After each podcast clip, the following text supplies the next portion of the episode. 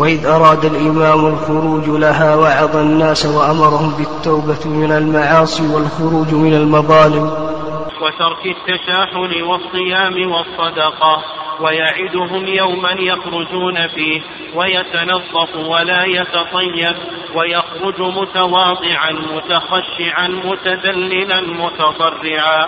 ومعه أهل الدين والصلاح والشيوخ والصبيان المميزون.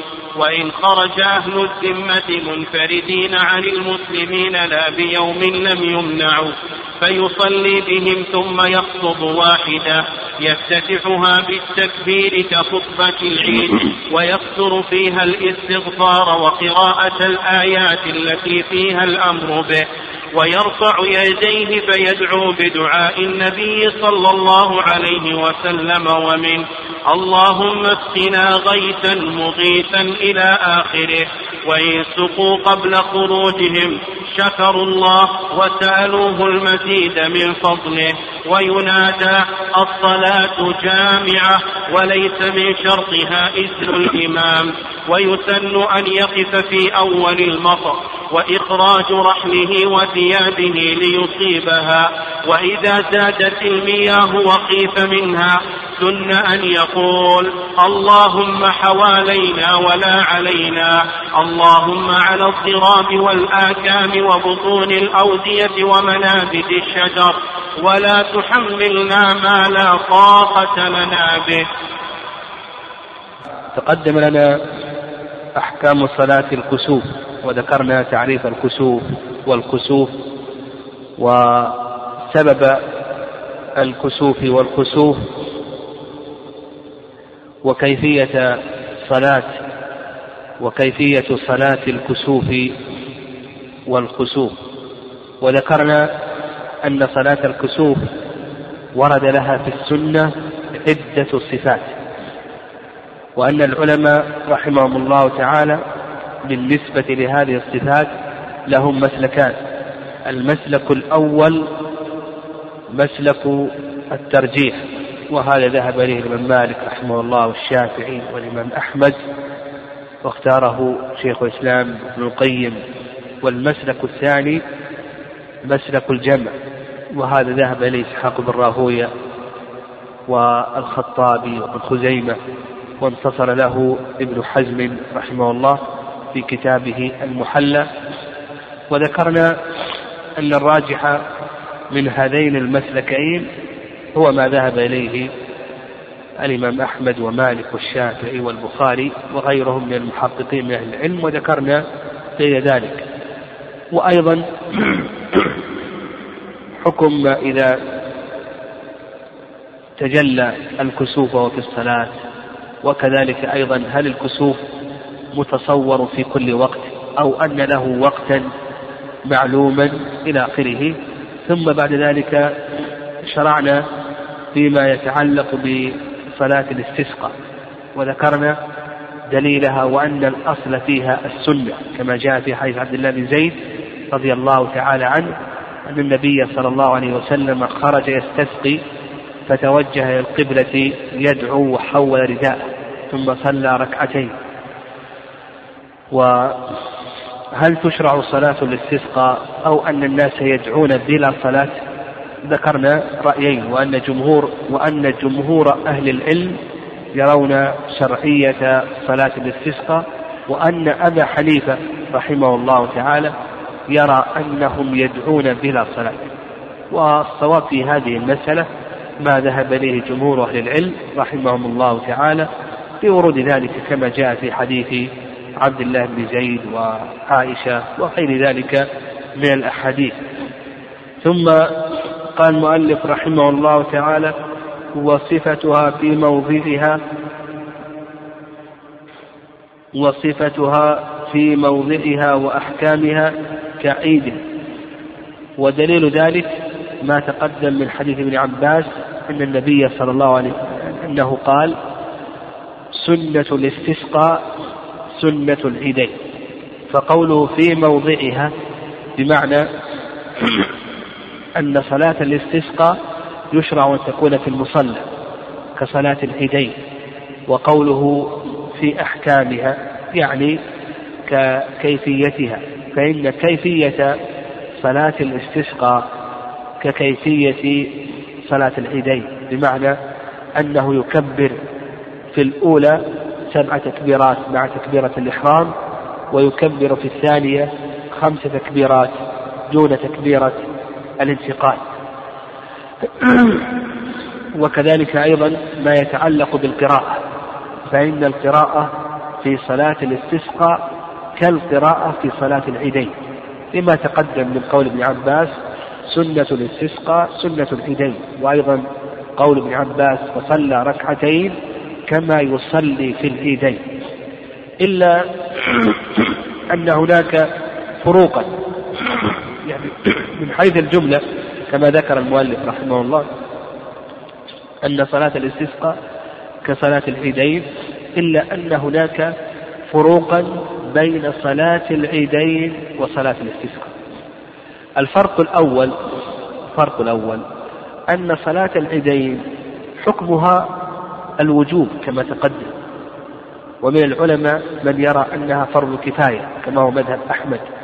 وأما صلاة الاستسقاء فليست واجبة وإنما هي سنة مؤكدة إذا وجد سببها.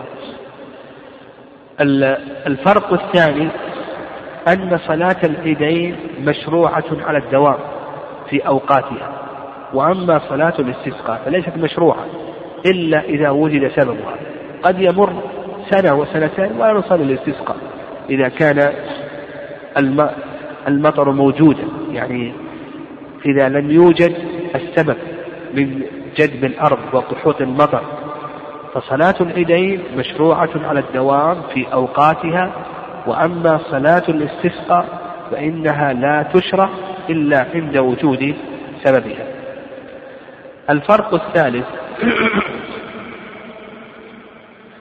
أن صلاة العيدين يشرع لها الاغتسال والتطيب والتنظف وأن يلبس أحسن ثيابه.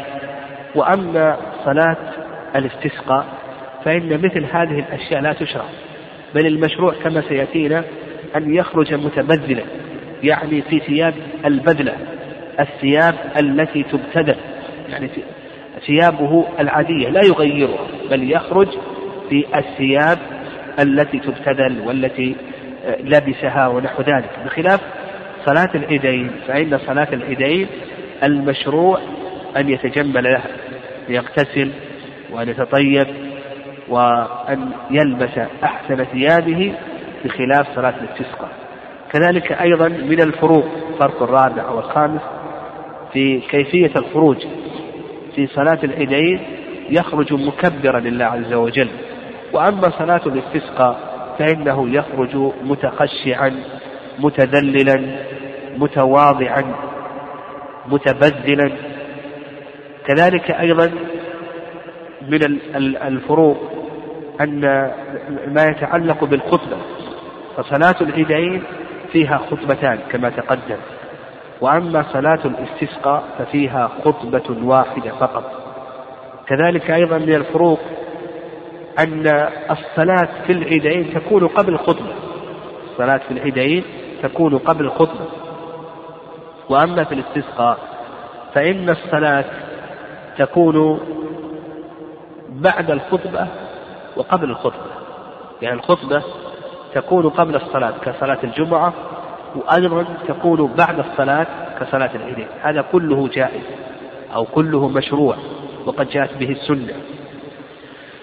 كذلك أيضا من الفروق أن صلاة العيدين الصحيح أنها لا تقضى كما سلف لنا لأنها مشروعة على هذه الهيئة على هذه الهيئة من الاجتماع. أما صلاة الاستسقاء فإنها تصلى فرهدة يعني صلاة العيدين يشترط لصحتها الجماعة ولا تقضى بخلاف صلاة الاستسقاء. وصلاة الاستسقاء إلا إذا صلى مع الناس فله ذلك ولو صلى في بيته فله ذلك. فالمرأة لها أن تصلي في بيتها والمريض له أن يصلي في بيته بخلاف صلاة العيدين. كذلك أيضا من الفروق ما يتعلق بموضوع الخطبة. فموضوع الخطبة في العيدين يختلف عن موضوع الخطبة في الاستسقاء.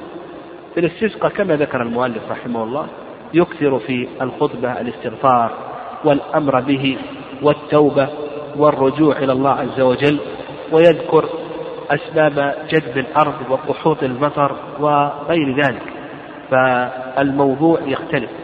كذلك أيضا في صلاة العيدين يستحب أن يسلك طريقا ويرجع من طريق آخر. وأما صلاة الاستسقاء فإن ذلك لا يستحب. كذلك أيضا من الفروق صلاة العيدين لها وقت معين فوقتها من طلوع الشمس وارتفاعها قيد رمح إلى الزوال هذا وقت صلاة العيدين أما وقت صلاة الاستسقاء فهذا موضع خلاف فالمشهور من مذهب الإمام أحمد أنها تفعل في كل وقت إلا أوقات الليل. يعني لو صلينا الاستسقاء بعد المغرب فإن هذا جائز ولا بأس به.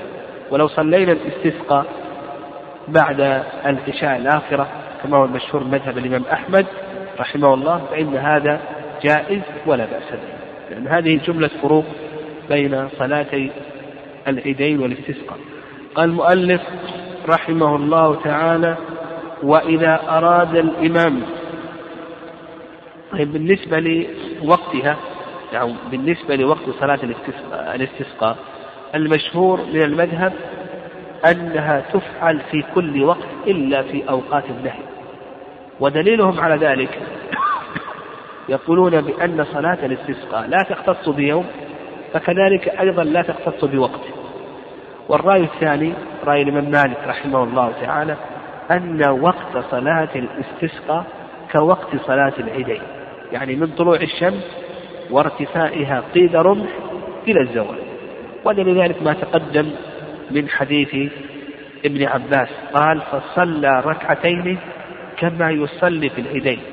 وأيضا حديث عائشة في سنن أبي داود أن النبي صلى الله عليه وسلم خرج حين بدأ حاجب الشمس. فهذا يدل على أن النبي صلى الله عليه وسلم فعلها كما فعل العيدين في الوقت. قال وإذا أراد الإمام الخروج وعظ الناس. الوعظ هو التذكير بما يلين القلوب ويرجعها إلى الله عز وجل. فيقول إذا أراد أن يخرج وعظ الناس بالتوبة. التوبة في اللغة الرجوع وأما في الاصطلاح فهي الرجوع من معصية الله إلى طاعته. والخروج والخروج من المظالم. الخروج من المظالم ظلم العباد في أموالهم وأعراضهم وأبدانهم لأن الظلم سبب لذهاب البركات ومنع الرزق. قال وترك التشاحن التشاحن الخصام والجدال والتقاطع والتدابر. هذا سبب لمنع الرزق وذهاب البركات. وفي صحيح البخاري يقول النبي صلى الله عليه وسلم خرجت لأخبركم بليلة القدر فتلاحى فلان وفلان. فرفعت.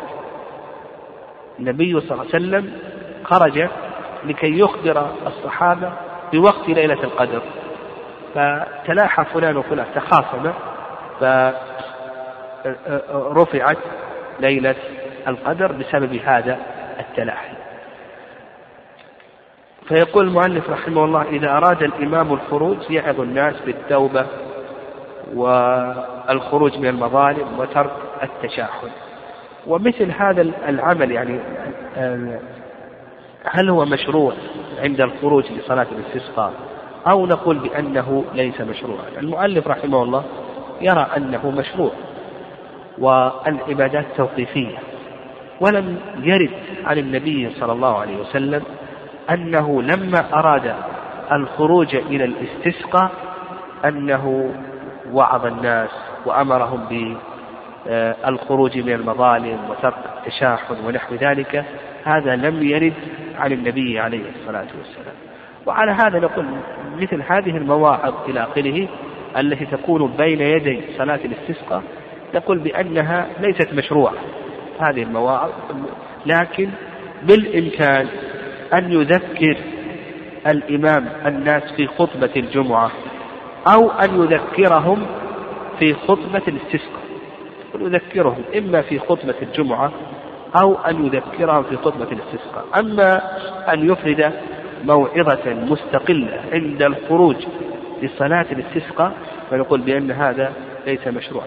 قال والصيام لأن الصائم له دعوة لا ترد فيأمرهم أن يصوموا في اليوم الذي يخرجون فيه لصلاة الاستسقاء.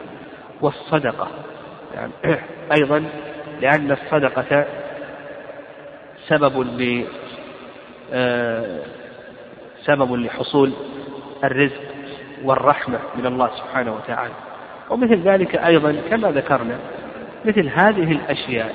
نقول بأنها ليست مشروعة. كونه كونه يأمرهم أن يخرجوا صائمين وأن يتصدقوا في ذلك اليوم الذي يخرجون فيه لصلاة الاستسقاء نقول العبادات توقيفية تحتاج إلى دليل. لكن بالإمكان أن يبين له قدر الصيام في خطبة الجمعة وأن الإنسان إذا صام فإن له دعوة لا ترد له دعوة مستجابة. وأيضا يبين لهم أن من أسباب نزول القيد حصول أو نعم حصول الصدقة سبب من أسباب الرحمة إلى آخره. قال ويعدهم يوما يخرجون فيه ويتنظر يعدهم يوما يخرجون فيه. يعني يضرب لهم يوما يخرجون فيه لأن صلاة الاستسقاء ليست كصلاة العيدين لها يوم معين ولهذا في حديث عائشة سئل أبي داود فوعدهم يوما أو وعدهم يوما يخرجون فيه إلى مصلاهم. قال ويتنظف. يعني يتنظف لها بالغسل وإزالة الروائح الكريهة. يعني يتنظف لها بالغسل وإزالة الروائح الكريهة. والقول بشرعية الغسل لصلاة الاستسقاء إلى آخره هذا يحتاج إلى دليل لم يثبت يعني لم يثبت عن النبي صلى الله عليه وسلم ولا عن أحد من الصحابة رضي الله تعالى عنهم شرعية الغسل لصلاة الاستسقاء. وأما التنظف بقطع الروائح الكريهة فهذا مشروع دائما يعني من سنن الفطرة من سنن الفطرة أن المسلم دائما يتنظف بحيث يمنع الروائح الكريهة التي تخرج منه. هذا مشروع على سبيل الدوام وليس خاصا بالاستسقاء. قال ولا يتطيب. نعم لا يتطيب. لماذا؟ لأنه يوم استكانة وخضوع والنبي صلى الله عليه وسلم خرج كما في حديث ابن عباس رضي الله تعالى عنهما خرج متذللا. متواضعا متخشعا متضرعا فكونه يتطيب هذا يخالف الخشوع. وهذا أيضا فيه نظر الذي يظهر بأن الطيب الطيب له وقتان. الطيب له وقتان. وقت مستحب ووقت يتأكد فيه الاستحباب. يعني وقت مستحب ووقت مؤكد.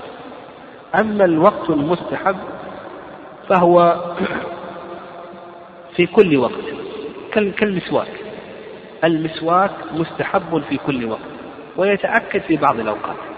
الطيب كالسواك يستحب في كل الأوقات ويتأكد في بعض الأوقات. فمثلا يتأكد في صلاة الجمعة يتأكد عند الإحرام يتأكد في صلاة العيدين يتأكد إذا طهرت المرأة من حيضتها في تغسيل الميت إلى آخره. هناك مواضع يتأكد فيها الطيب وإلا فإنه مستحب في سائر الأوقات. مثل المسواك كما تقدم لنا مستحب في سائر الأوقات ويتأكد في بعض المواقف عند تكبيرة الإحرام عند الوضوء عند الاستيقاظ من النوم إلى آخره.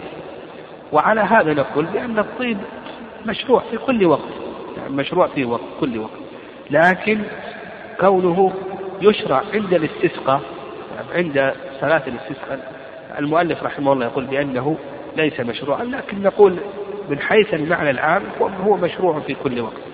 قال رحمه الله ويخرج متواضعا.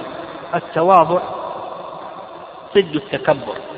يعني التواضع ضد التكبر. متخشعا.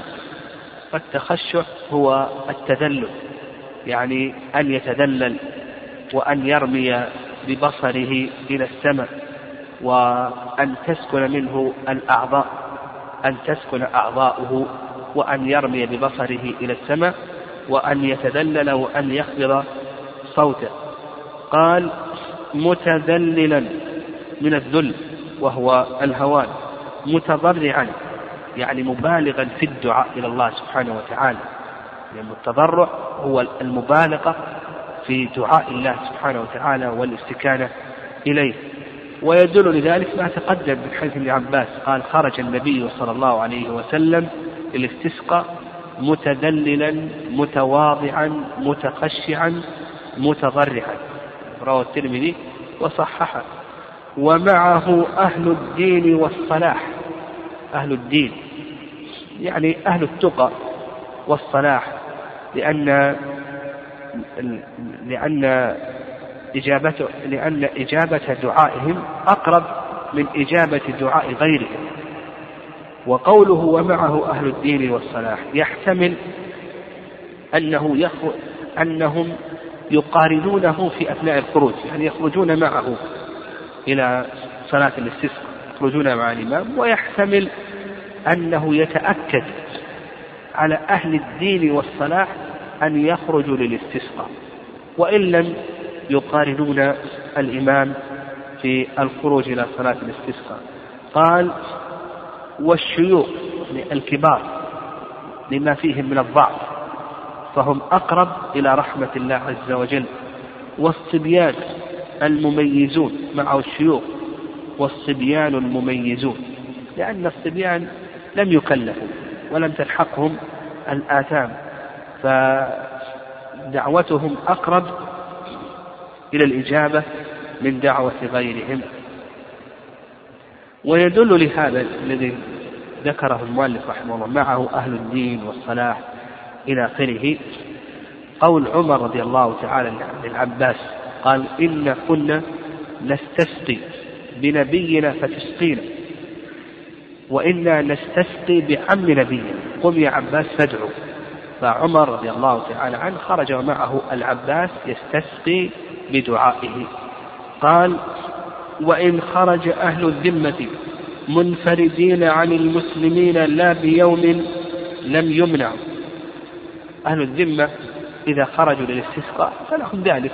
لهم أن يخرجوا لأنهم بحاجة إلى رحمة الله عز وجل. هم كغيرهم هم كغيرهم يحتاجون إلى رحمة الله عز وجل ولطفه وغيثه ورزقه حتى الحيوان يحتاج إلى رحمة الله عز وجل. لكن أهل الذمة يقول لك المؤلف رحمه الله تعالى لا ينفردون بيوم عن المسلمين. يعني إذا أرادوا الخروج فإنهم يخرجون في اليوم الذي يخرج فيه المسلمون. لأنه قد يحصل الغيث في الوقت الذي خرجوا فيه اتفاقا. فيحصل بذلك فتنة لبعض ضيعات الإيمان. فيقول لك المؤلف رحمه الله أهل الذمة إن خرجوا في اليوم الذي خرج فيه المسلمون يستسقون فإن هذا لا بأس به. أما إن خرجوا بيوم منفرد عن اليوم أو منفردين عن اليوم الذي يخرج فيه المسلمون فإنهم يمنعون لئلا تحصل الفتنة. قال لا بيوم لم يمنعوا فيصلي بهم ثم يخطب واحدة يفتتحها يفتتحها بالتكبير كخطبة العيد. قال يصلي ثم يخطب. فكلام المؤلف رحمه الله تعالى على أن الصلاة متقدمة على الخطبة. وهذا هو المشهور من المذهب وبه قال مالك والشافعي. ودليله بحيث ابن عباس رضي الله تعالى عنهما قال فصلى ركعتين كما يصلي في العيدين. صلى ركعتين كما يصلي في العيدين. والصلاة في العيدين تكون الصلاة متقدمة على الخطبة. هذا الرأي الأول. الرأي الثاني الرأي الثاني أنه يخطب ثم يصلي كصلاة الجمعة. أنه يخطب ثم يصلي كصلاة الجمعة. وهذا رواية عن الإمام أحمد رحمه الله تعالى وبه قال الليث بن سعد وعمر بن عبد العزيز.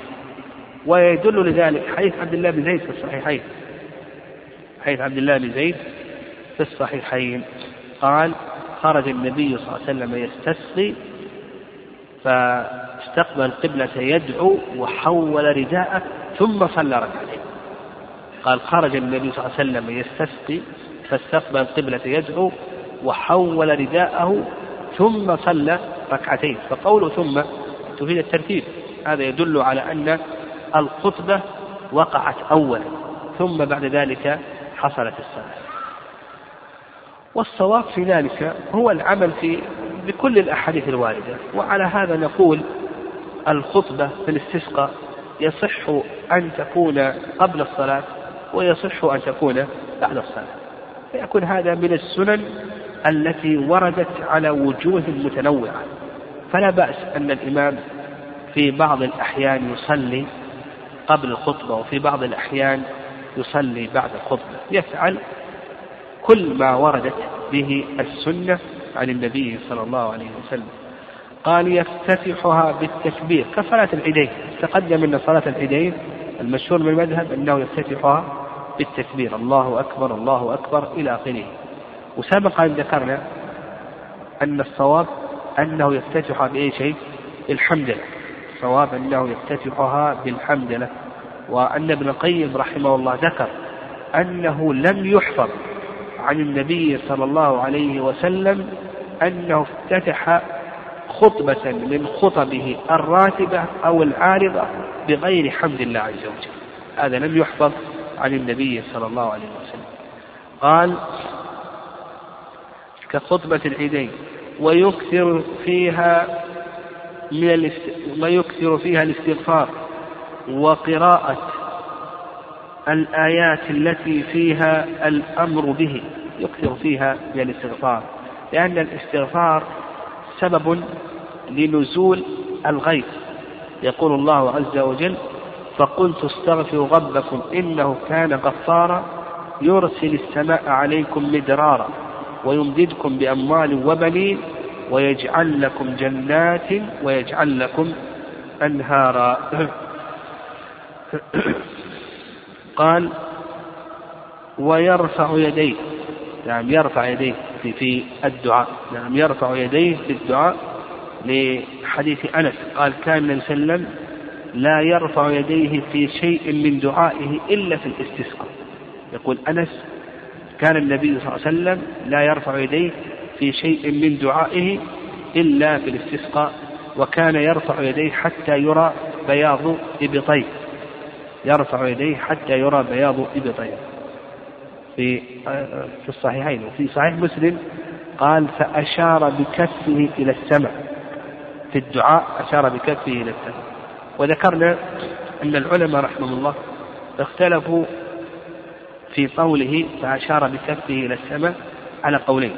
المذهب أنه يجعل كفيه إلى السماء يعني يدعو هكذا المذهب. تفاؤلا بقلب الحال. يعني تفاؤلا بقلب الحال وأن الله سبحانه وتعالى يقلب الجد إلى الخصم. فيجعل الكفين تجاه إلى ظهورهما إلى السماء. هذا المشهور من المذهب. وقال شيخ الإسلام تيمية رحمه الله لا بل يجعل بطون كفيه إلى السماء. ومعنى أشار بكفيه إلى السماء يعني بالغ في بالغ في الرفع حتى من شدة المبالغة أشار بكفيه إلى السماء. من شدة المبالغة أنه آه، آه، آه، أصبحت كفاة تجاه السماء يعني وهذا ما ذهب إليه شيخ الإسلام تيمية رحمه الله وهذا هو الصواب لوجهين. يعني هذا هو الصواب. الوجه الأول أن أن هكذا كان الدعاء يعني وهكذا جاءت به السنة يعني هدي النبي صلى الله عليه وسلم جاءت به السنة هو الدعاء ببطون الأكف وليس الدعاء بظهور الأكف. هذا الوجه الأول. الوجه الثاني الوجه الثاني أن كونه يرفع يديه حتى يشير بهما إلى السماء هذا أبلغ في التضرع إلى الله عز وجل وطلب الرحمة منه سبحانه وتعالى. أبلغ في الاستكانة والخشوع وطلب آه، التضرع. قال رحمه الله فيدعو بدعاء النبي صلى الله عليه وسلم ومنه اللهم اسقنا غيثا مغيثا. نعم هذا كلام جيد من المؤلف رحمه الله يدعو بدعاء النبي صلى الله عليه وسلم فينبغي لمن دعا أن يتخير من الدعاء ما جاء في الكتاب وفي السنة. ما جاء في الكتاب وفي السنة فيدعو بدعاء النبي صلى الله عليه وسلم. اللهم أغثنا اللهم أغثنا كما جاء في حيث أنس في الصحيحين. اللهم أغثنا اللهم أغثنا. كذلك أيضا في صحيح البخاري. اللهم اسقنا. وفي حديث عائشة اللهم أنزل علينا الغيث واجعل ما أنزلت لنا قوة وبلاغا إلى حين. يتخير. المهم أنه يستحب للإمام أن يتخير من الدعاء ما جاء في السنة عن النبي صلى الله عليه وسلم. قال مغيثا اللهم اسقنا غيثا يعني مطرا مغيثا يعني منقذا من الشدة. وإن سقوا قبل خروجهم شكروا الله وسألوه المزيد من فضله. يعني إذا أمطروا يعني وعدهم الإمام يوما يخرجون فيه ثم حصل المطر قبل أن يخرجوا فإنهم يشكرون الله عز وجل لئن شكرتم لأزيدنكم.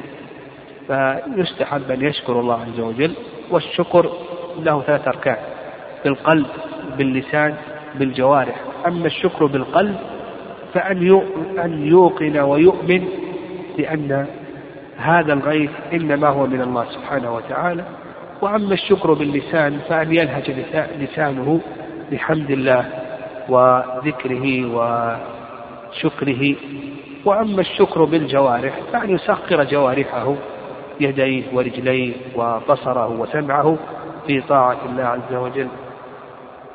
قال وينادى الصلاة جامعة.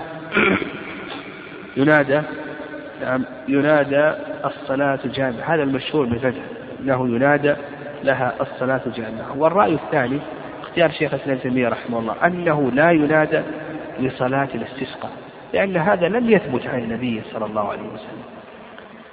وعلى هذا نقول الصلوات بالنسبة للإعلام تنقسم إلى ثلاث أقسام. الصلوات بالنسبة للإعلام تنقسم إلى ثلاث أقسام. القسم الأول ما يشرع لها أذان وإقامة وهي الصلوات الخمس والجمعة فقط. القسم الأول ما يشرع لها أذان وإقامة وهي الصلوات الخمس والجمعة.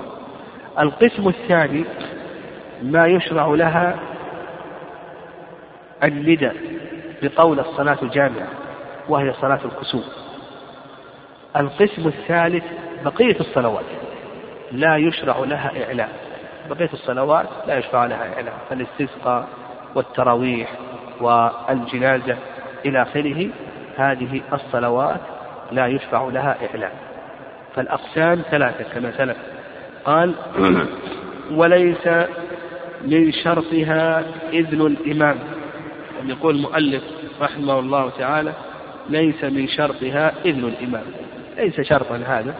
لكن الذي يظهر والله أعلم أنها إذا أديت جماعة يعني لو أنه قحط المطر ثم ذلك اجتمع جماعة من الناس لكي يصلوا صلاة الاستسقاء يقول المؤلف رحمه الله بأن هذا جائز ولا بأس به ولا يشترط. إذن الإمام كسائر السنن يعني كسائر السنن. ولأنها تشرع فرادى. نعم تشرع فرادى. والذي يظهر والله أعلم أن يقال بأن هذا ينقسم إلى قسمين. القسم الأول إذا أريد أن تفعل جماعة. فإذا أريد أن تفعل جماعة فلا بد من إذن الإمام. القسم الثاني أن أن تفعل فرادى. فهنا لا يشترط إذن الإمام. لو صلى قحط المطر أو صلى فرادى هنا لا يشترط إذن الإمام. قال المؤلف ويسن أن يقف في أول المطر وإخراج رحله وثيابه ليصيبها. هناك سنن تشرع إذا حصل الغيث السنة الأولى أن يقف في أول المطر وأن يحسر عن شيء من بدنه لكي يصيبه هذا المطر. ويدل لذلك حيث أنس قال أصابنا ونحن مع رسول الله صلى الله عليه وسلم مطر فحسر ثوبه حتى أصابه من المطر. يقول أصابنا مع رسول الله صلى الله عليه وسلم مطر فحسر ثوبه. يعني يرفع شيئا من كمه أو من غثرته أو من طرف ثوب من الأسفل لكي يصيب بدنه شيء من المطر. لفعل النبي عليه الصلاة والسلام. وقال إنه حديث عهد بربه. يعني حديث عهد بخلق الله وتكوينه له. هذه السنة الأولى. قال لك وإخراج رحله وثيابه. يعني يخرج رحله وثيابه. هذا لم يثبت عن النبي صلى الله عليه وسلم. نعم لم يثبت عن النبي عليه الصلاة والسلام لكنه الشافعي رحمه الله يرويه عن ابن عباس رضي الله تعالى عنهما والذي يظهر أيضا أنه غير ثابت حتى عن ابن عباس رضي الله تعالى عنهما.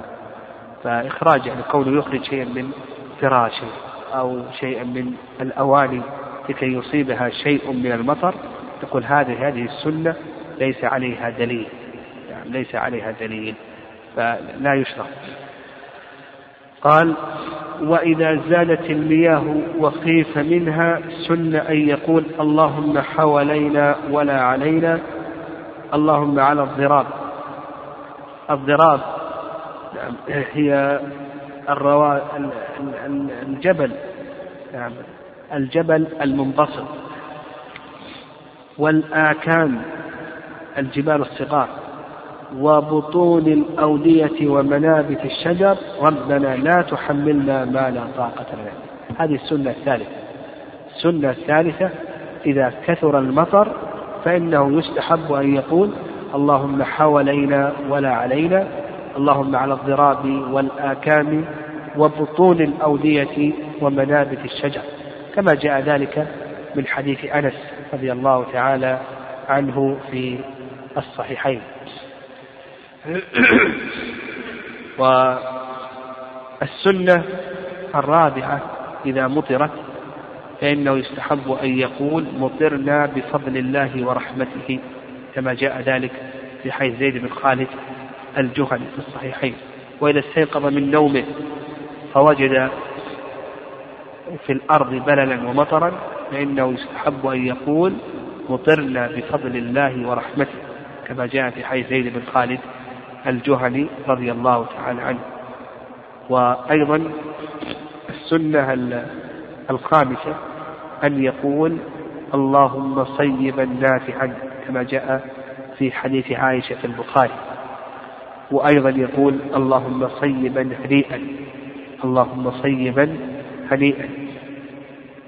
كذلك أيضا من السنن السنة الثالثة إذا هبت الرياح فإنه يستحب أن يقول كما جاء في الصحيحين اللهم إنا نسألك خيرها وخير ما فيها وخير ما أمرت به ونعوذ بك من شرها وشر ما فيها وشر ما أرسلت به. كذلك أيضا إذا حصل الرعد ورد عن ابن الزبير بإسناد صحيح أنه إذا حصل الرعد والصواعق فإنه يترك الحديث التحديث ويقول سبح الرعد بحمده والملائكة من خيفته. هذا عن ابن الزبير رضي الله تعالى عنه بإسناد صحيح. ورد أيضا عن ابن عمر رضي الله تعالى عنهما مرفوعا للنبي صلى الله عليه وسلم إذا حصل شيء من الصواعق اللهم لا تقتلنا بغضبك ولا تعاقبنا بعذابك وعافنا قبل ذلك. هذا ورد عن ابن عمر رضي الله تعالى عنهما مرفوعا للنبي صلى الله عليه وسلم. اللهم لا تقتلنا بغضبك ولا تهلكنا بعذابك وعافنا قبل ذلك. رواه الإمام أحمد والترمذي.